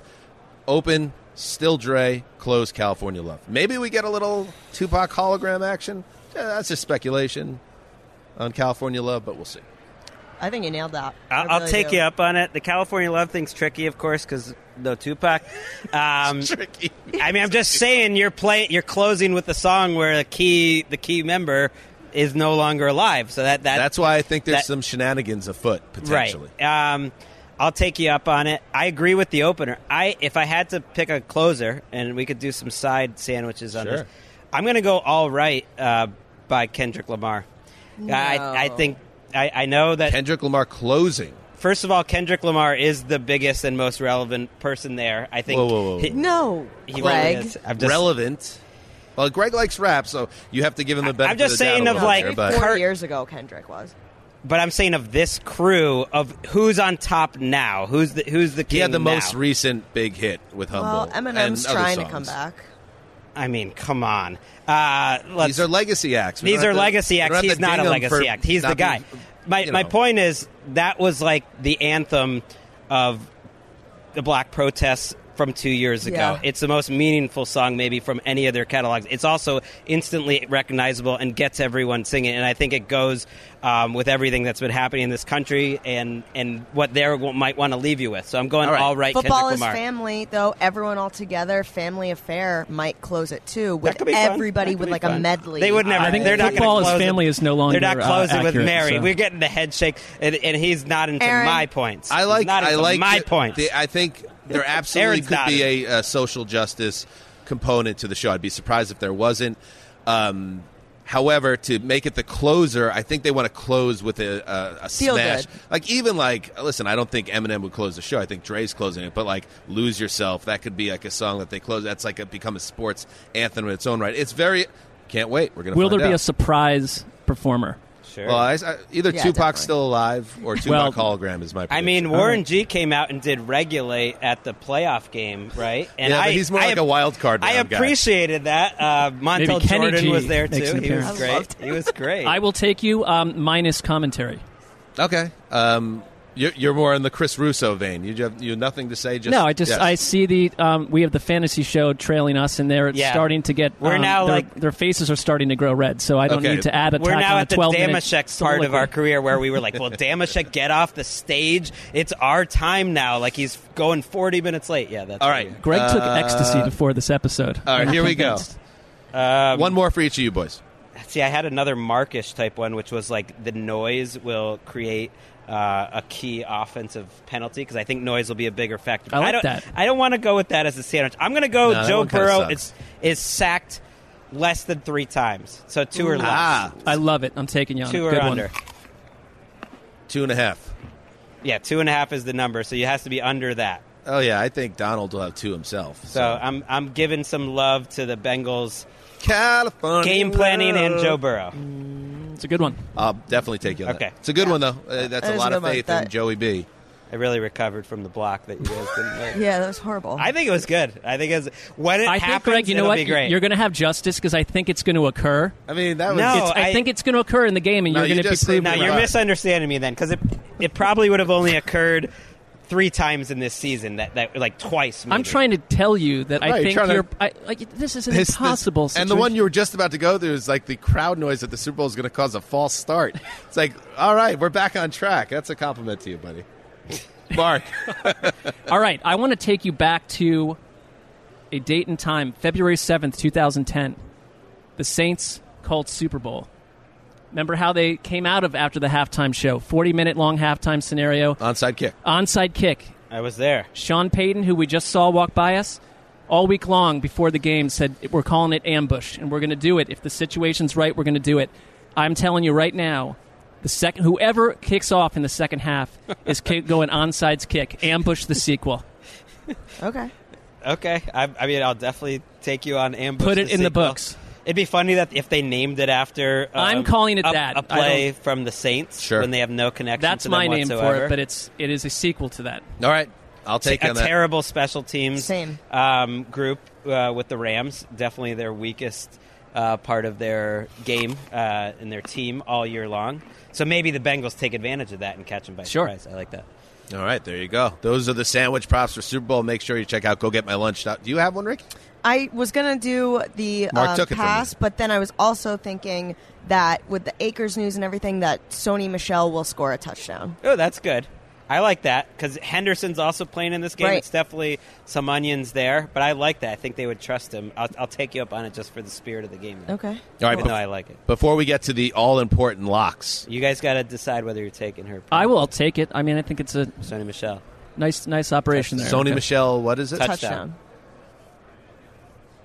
I'm not going to take you on it. Really? What the f***? Yeah. I'm not taking you on it. I don't know why. I just don't want to take you on it. You got a feeling in the onions about it. Yeah, deep in the onions. All right, before we get to the all-important lock and game picks, a special guest here, especially for our international listeners. We know you're out there loud and proud. Jordan Mailata, one of the great success stories of the International Pathway Program for the NFL, sat down on the couch with us. Very large man, star for the Philadelphia Eagles. Here's that conversation. You go into your shower feeling tired, but as soon as you reach for the Irish Spring, your day immediately gets better. That crisp, fresh, unmistakable Irish Spring scent zings your brain and awakens your senses. So when you finally emerge from the shower 37 minutes later, because you pay the water bill so you can stay in there as long as you want, you're ready to take on the day and smell great doing it. Irish Spring Body Wash and Bar Soap. Fresh, green, Irish. Shop now at a store near you. What's up? I'm John Wall. And I'm CJ Toledano, and we're starting a new podcast presented by DraftKings called Point Game. We're now joined by three-time NBA Sixth Man of the Year, elite bucket getter. Let's please welcome Jamal Crawford to Point Game. King of the Court one-on-one tournament. If they had it back in your prime, do you think you could have took it all? I'm going to be honest with you. I don't think I could have took it all, but I think I would have shocked a lot of people. I think Kobe and everybody in their prime, Kobe would win a one-on-one contest. Yeah, because you got to think, he's going to guard. He don't care about guarding. He's going to guard. He's going to guard. Like, you see him in the Olympics, he's going to guard. And then on top of that. Like that, see that? Ladies and gentlemen, please welcome Sam Cassell to Point Game. I remember you came out from crying tears. I mean, he was in a culture shock. And then he's going to withdrawals about winning. Remember what I told you? I said, OG, you think I can get paid and go back and play in college because it ain't it? Check out Point Game with John Wall and CJ Toledano on the iHeartRadio app, DraftKings YouTube, or wherever you get your podcasts. Hey, this is Jody Sweetin from the podcast How Rude, Tanneritos. As a nostalgic voice from your past, I'm here to remind you that amongst the stressful and chaotic existence we live in 2024, you deserve to get away. It's time for a vacation, no matter when you're hearing this. And let me tell you how you'll get there. The 2024 Hyundai Santa Fe. Want to bring the family to the mountains with the Santa Fe's available H-Track all-wheel drive? Well, it's got standard third-row seating and available dual wireless charging pads for the kids who just want to stare at their phone and not talk to you. You know what I mean. Visit HyundaiUSA.com or call 562-314-4603 for more details. Hyundai, there's joy in every journey. All right, very excited to have this man with us. He is Jordan Mailata. He is a star tackle for the Philadelphia Eagles, but with a different type of journey. You know, Jordan, first of all, welcome to the Around the NFL podcast. Everyone talks about on and on about Tom Brady, 199th overall pick in 2000. You went 233 in 2018, and now you are a star offensive lineman in the NFL. Woo. How about that? Ooh, and you've had a better done. Already, I would say you've had a better career than Tom Brady. Man. No, yeah, Tom Brady's the GOAT, man. Got to pay homage to the GOAT. But it's if people are not aware, this is one of the great success stories for when you look at the league from an international perspective. Jordan is Australian. He came to the league via the International Player Pathway Program, which our man, Handsome Hank, Henry Hodgson, is a major figure with that. And you went from playing rugby in Australia and not even playing a down of American football to 4 years later signing a massive extension with the Eagles. How did you do it? How did you manage this the way you have? Man, it was a long journey. It was a long journey. It wasn't easy. But with Handsome Hank's help, finding me in Australia. Do you call him Handsome Hank too? I'm gonna now. I have no choice to now. I didn't know that was his nickname. I mean, Handsome it fits. Hank. He is handsome. It is. You were saying, he looks like you're in Hollywood. Yeah, people don't know Henry actually spends the entire off season walking up and down the streets in various countries, and he just saw you in Australia, and he was the one that really discovered you. That's funny. But how does it happen? Because I don't think any of us sitting here can speak with real knowledge of the Australian, the rugby. But how did you learn? We hear all the time about offensive line. It's a tactician's game. You have to know how to use your hands, how to use leverage, how to play the position. How did you pick it up so quickly? Was there a connection to the previous sport that you excelled in? No, you can't really translate anything over from rugby. I think it's just a whole different skill set, two different sports. I think the one thing I did carry over from rugby was probably my aggression. Okay, makes sense. Yeah, but that came after I learned how to play. I'd like to think that I had some sort of IQ before I came to the sport. Sure. In order to learn the sport, like you just said, it's a tactician's position. It wasn't you weren't a caveman rolling into America. Like, exactly. Although when you just said the word aggression, Mark actually started to lean back because you guys are next to each other. It's quite a picture. I personally, just. You could destroy us. Where are we going, Greg? No, that's all. No, I just like to think that I had some sort of street smart and book smarts, to allow me to learn the game. It had to be the intellectual element of it had to be huge to kind of getting ramped up. Yeah, I think the more repetitions I got, reading over the plays, and then going out on the field, just learning the technique. It's kind of just excelled my learning, and that's really how I liked learning, was just doing it physically. I saw that you taught, the playbook you said was just picking up a completely foreign language. NFL playbook is dense, it's thick, it's involved. How do you even begin to pick that up coming in as an adult versus starting, youth football? Yeah, it's basically like a dictionary. Dictionary and a thesaurus. So all in one. Yeah, all in one. It's like... When I first saw the playbook and they opened the binder folder, or is it a binder folder? I don't know. I think the Eagles had a little folder. And when I saw how thick it was, I was like, come on, this is a joke. Come on, man. This is not some university. I didn't go to college, guys. Come on, man. I can't read. So what does rugby have? Is there something similar, playbooks, or how does it work? Oh, yeah, but it's probably 3 pages. Right. It's probably 3 pages just showing where the backs are, just so you line up and show which hole you're going to hit. What were those first days like in Philadelphia? You're suddenly on a team with, future Hall of Famer like Jason Peters. You're going up against some of the best pass rushers and defensive ends in practice. When you're actually starting to play football, and there you are, here's this guy, who hasn't played basically ever, and you're going up against the best in the game. Yeah, I think my first couple of days there, I had Jason Kelsey and Lane Johnson hit me up, just letting me know that I'm going to be in safe hands. And then JP, saw him in the locker, introduced myself. He's like, I know who you are. You're the kid that we just drafted from Australia. I was like, yeah, cool. That's cool. It's a cool environment to get into until the ball started rolling. We actually went on field, and just being able to see the vets do their thing. I still had no idea what the hell they were doing because I was like, what is that technique? So I still had to learn on the roll and learn on the ball. So I was just thankful that I had those veteran leadership in the room. And that you would be, to use a football parlance here, a project. I mean, you had the size, obviously, the strength and the intangibles, but I don't imagine they thought it would come together as quickly as it did. Do you follow PFF, by the way, the Pro Football Focus, the grades they do in the trenches? No, not really. You were graded as the third highest graded tackle in your second season in the league. You jumped up, and again, these are all arbitrary rankings, but it's more to illustrate the point that your star has ascended year after year. So it's just like, what are you, 24 now, right? Yes, sir. So it's dang. I imagine the Eagles are pinching themselves, and they're, as much as you were happy with that contract, they're probably saying, "Damn, we're happy we locked him up because he's just getting warmed up and he's already this good." I don't know what they think. They probably are. I don't know. But I don't know if that was a question. I was just no, I really don't know. Your journey, it's wild. Yeah, it's just been a crazy journey, man. Like, I think I wouldn't have gotten here, with the people in my corner. My girlfriend supports me so much off the field. Girlfriend from rugby days? No, I met her at probably like 3 weeks when I was at Philly. Oh, she was a Philly girl. Okay. She's not from Philly. Oh, all right. Yeah, she's an Anchorage girl. She's from Alaska. Oh. What? I don't think I've ever met an Anchorage girl. Yeah, exactly. I didn't even know Anchorage was a place. Are they into elk? What's an Anchorage girl like?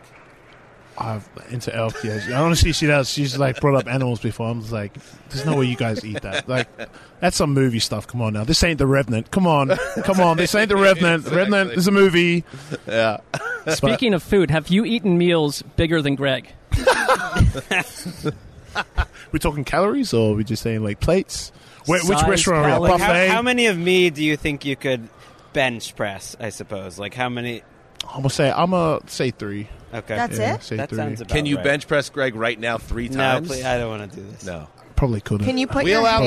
I'm not that strong. Can you put your hand next to Mark's? Like just put it up to his. Oh, but you said his face. That's crazy. Okay, it's a large man. Wait, I want to hear more about Henry. I know that sounds weird, but you're like about the international because who knows when we're going to get to talk to you again. Henry's one of our great friends. Sounds like he's one of your great friends. A real class act. Like What was that like, the process of getting to know the NFL and the international player pathway and what Henry, like, what's that relationship been? It's been an awesome relationship. I think the word is kind of like home, like a home feeling. Mm. You come here, foreign land, hear American accents, and then you hear a British accent, and you're like, oh, that's close to home for me. So, and then meeting Henry and the type of guy that he is, he just cares so much for the program and the players in it. He doesn't care that you're a player. He cares that you're a good person first, and that's one thing for me that resonates with me as my character. Like I don't give a shit who you are. Right. As long as you're a good person, you have good morals. That's all I care about. He did warn us. You swore a lot in front of his son. Oh man, come on, man! Damn. So that was the first. That was the first one you dropped. But that's good. Plus, like he's a handsome guy. The eyes they bring you in. Well, Greg, right? Calm down. What did Greg ingest before this interview? Yeah, exactly. Before we say goodbye, because we know you're a busy man. Now that you are established as a star offensive lineman in the NFL and you've been around the Eagles for several years, and you're obviously a very affable, nice guy, but also an imposing presence. At what point do other Eagles players know, don't try to do an Australian accent, don't you dare make fun of the way I talk, I will eat you? Keep it lighthearted off the field, man. They can do all that stuff. Lane does it all the time. So it doesn't bother me. Henry hates it. Henry hates at the office when people talk in a faux British accent. But you're much more, I guess, hello, I'm back. Henry Hodgson. Oh, wow. Like that. Oh, my God. If I close my eyes. You can hear it, right? Oh, my God. If I close my eyes, I can hear him. Let's go have some fish and chips, okay, please. Nah, you lost me. You were there. All right. You were there. Anyway, Jordan, thank you so much for coming on. We are so blessed to have a thriving international audience ourselves, like in Australia, awesome. England. We met some people from Brazil today and took a photo, and they were big fans. Like it's one of the great honors for us, and so we're connected to you because we want to see the International Pathway program continue to thrive, and you're like the shining sun of the program, so no pressure, but keep going to the Pro Bowl and getting high PFF grades. Thank you. That's what it's all about. Jordan Mailata, everybody. Thanks, guys. Woo! Thanks for having me. Mailata! Snaps. He only used foul language 2 times. Not bad. You go into your shower feeling tired, but as soon as you reach for the Irish Spring, your day immediately gets better. That crisp, fresh, unmistakable Irish Spring scent zings your brain and awakens your senses. So when you finally emerge from the shower 37 minutes later, because you pay the water bill so you can stay in there as long as you want, you're ready to take on the day and smell great doing it. Irish Spring Body Wash and Bar Soap. Fresh, green, Irish. Shop now at a store near you. What's up? I'm John Wall. And I'm CJ Toledano, and we're starting a new podcast presented by DraftKings called Point Game. We're now joined by three-time NBA Sixth Man of the Year, elite bucket getter. Let's please welcome Jamal Crawford to Point Game. King of the Court one-on-one tournament. If they had it back in your prime, do you think you could have took it all? I'm going to be honest with you. I don't think I could have took it all, but I think I would have shocked a lot of people. I think Kobe and everybody in their prime, Kobe would win a one-on-one contest. Yeah, because you got to think, he's going to guard. He don't care about guarding.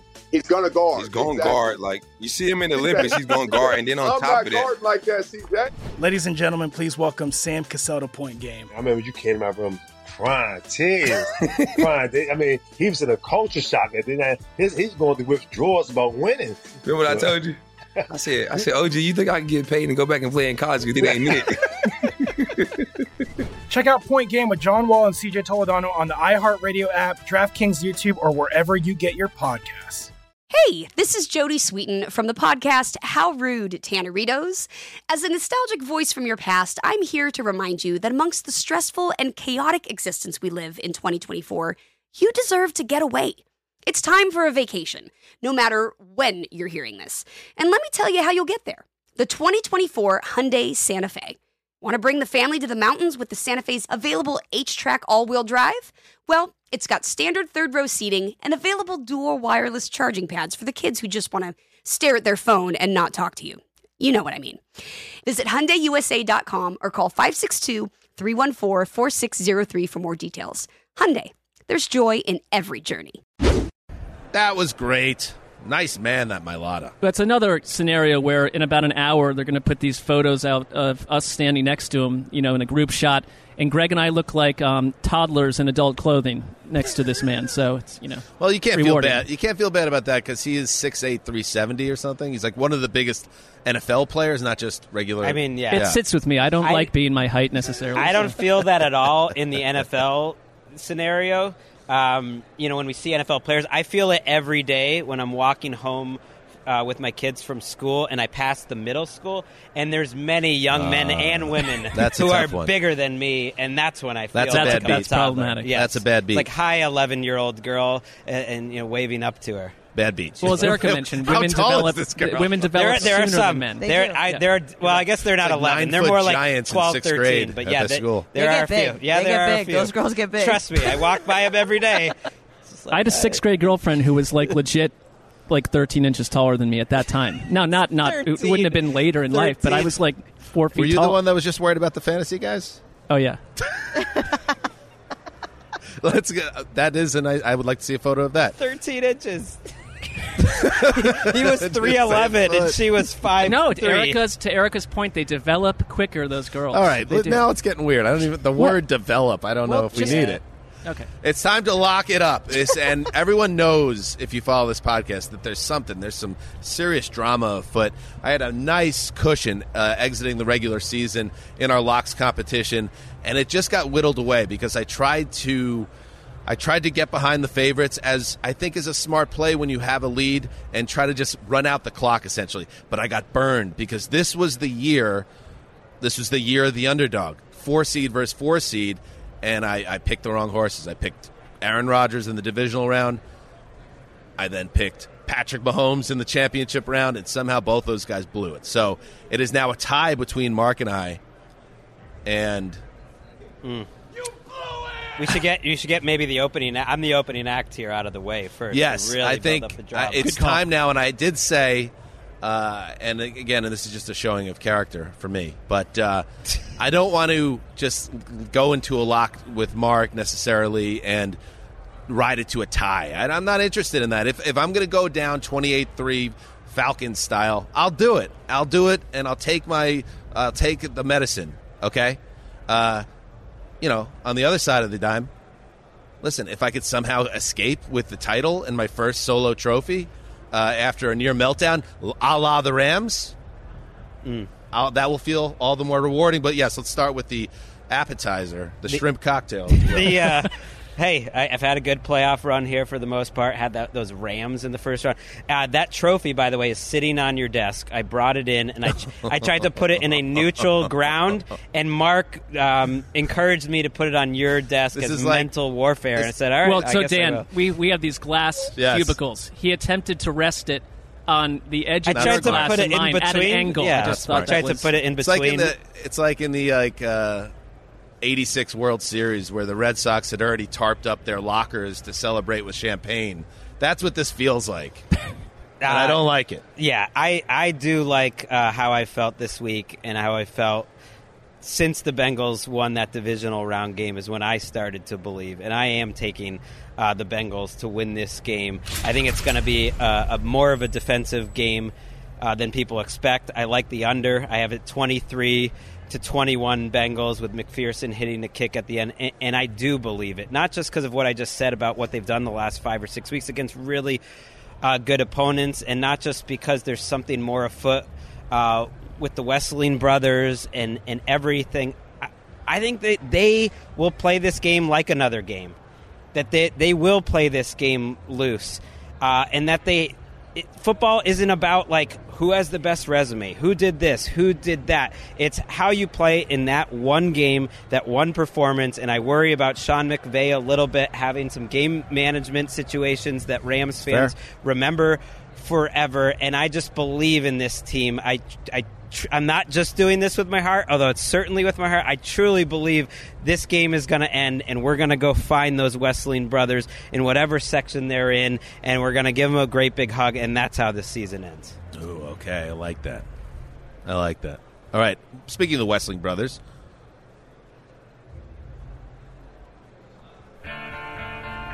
You know, Aaron Rodgers received a regular season MVP. I guess Joe Burrow will just have to settle for the Super Bowl MVP. And I'm locking it up. Nick here. You three podcast bozos have been talking trash about the Wesseling brothers all year long, saying we're at each other's throat. We can't agree on anything. Well, guess what? We're all in unison this week. The Bengals win the Super Bowl. Lock it up. The Bengals are going to win the Super Bowl. And I'm going to lock it up! Wow, that was awesome. I love that Tim Good job, Ricky. Definitely had a few drinks before he cut I think there was a dog in the background at one point. All right, as I said, Mark, I am, due to my collapse in the playoffs, I am letting fate do to me what it will. So I will be locking up against you, and I give you right of first choice here. All right, and I'm not going to go where logic would take me here because I think that would guide me towards the Rams. I'm going to lock up the Bengals. I see in my mind a 19-16 win in overtime, and I think this is the beginning of Joe Burrow being in our life for the next 17, 18 years as one of the greatest quarterbacks in NFL history. It gives me kind of like Tom Brady, Patriots, Rams vibes, where it's the clear underdog, but they just don't know what they don't know. And I worry about the Rams getting a little tight butt in the second half. If Sean McVay, things aren't going well, it just seems like they're susceptible to that, where the Bengals are riding this dream wave, and I am taking Cincinnati to take this game and the Super Bowl title. Mm. You're going to lock it up? I am locking it up. All right. And I think this is the way it should have played out because it would feel a little weird if I didn't believe what I was about to say. But I am going to pick the Rams. I love the Bengals story. I'm going to lock up those Rams. I love, obviously, the Wesseling brother component to it. But you know what? Talking to Lakeisha last week, and this gave me some peace of mind as well. And I asked her, how do you want Sunday to play out? She says, I don't care. No matter what happens, just the two teams getting here, the fact that we had this amazing run, the fact that it led to Chris's brothers being in town for the game, which is such a beautiful thing. It's okay with her, whoever wins. And I got a feeling, you can never know, I think Wes is cool with that too. Chris, I know he would love his brothers to be happy, but his wife being happy if the Rams win the Super Bowl. Link is not old enough to really pick a side at this point. So I feel like I'm in the clear, and just saying I think the Rams have a better roster. I think they are battle-tested. I think, yes, they've gotten tight butts, but remember what happened in Tampa Bay when the world was caving in, 27-3. They found a way to stay alive and take that game. I don't like the idea of McFearless being involved in a close game, so I'm going to say it won't be that situation. I think it's going to be a 4-point game. They'll need to get a stop, and Aaron Donald, like he did in the NFC title game, is going to make sure it happens. 31-27, Rams get that Super Bowl in their building. Lock it up. I'm going to channel what I believe Nick Wesseling would say in this situation, which is thank you. You know, you've picked against the Bengals for 3 straight weeks. Why change the mojo? It's true. Keep the stank on their opponent, and absolutely, that could be how it played out. But like I said, I have failed throughout the offseason, the postseason. Let's see if things change. I don't know, but I'm at peace with it either way. If I lose and collapse, and the Bengals are one of the great stories of all time, hey. That's all right. That's all right, too. I will be pissed. It is the greatest thing that has happened to our show this entire time that we've gone through this really rough year plus after losing West, that the Bengals, who were 2-14 in a lost cause just a couple seasons ago, are here. And so I don't know. Life is very strange. Right. It is. Ricky's here crying. I feel for you, Ricky. There's a lot of emotions. It's going to be funny because it's West of us, and I if the Bengals lose, I can picture West laughing his ass off. Right. We still don't know what he thinks about this.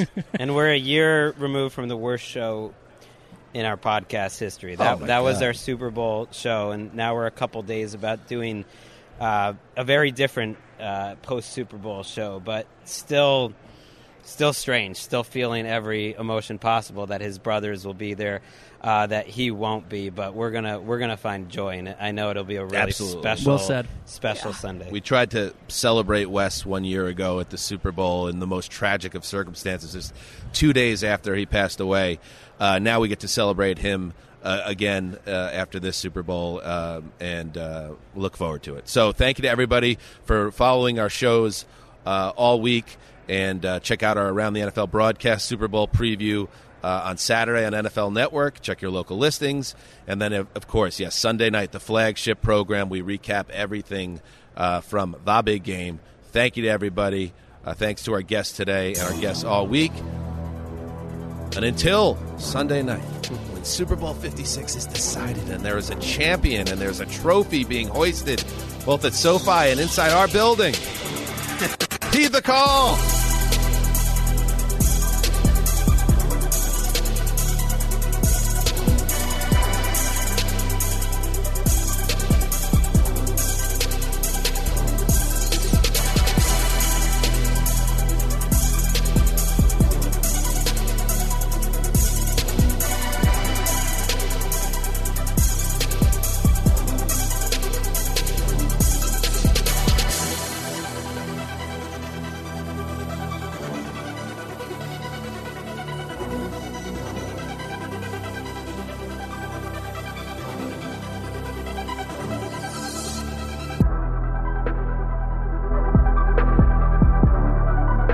You go into your shower feeling tired, but as soon as you reach for the Irish Spring, your day immediately gets better. That crisp, fresh, unmistakable Irish Spring scent zings your brain and awakens your senses. So when you finally emerge from the shower 37 minutes later, because you pay the water bill so you can stay in there as long as you want, you're ready to take on the day and smell great doing it. Irish Spring Body Wash and Bar Soap. Fresh, green, Irish. Shop now at a store near you. Open a limited-time 11-month certificate at Kemba Financial Credit Union. At 5.25% APY, it's more than triple the national average, plus it's a safe and secure way to grow your money. Visit your local branch or kemba.org/cb for details. Offer expires May 31st, 2024. APY equals annual percentage yield. Restrictions apply. $500 minimum and $250,000 maximum deposit. Advantage status required. Comparison based on bank rate average. Federally insured by NCUA.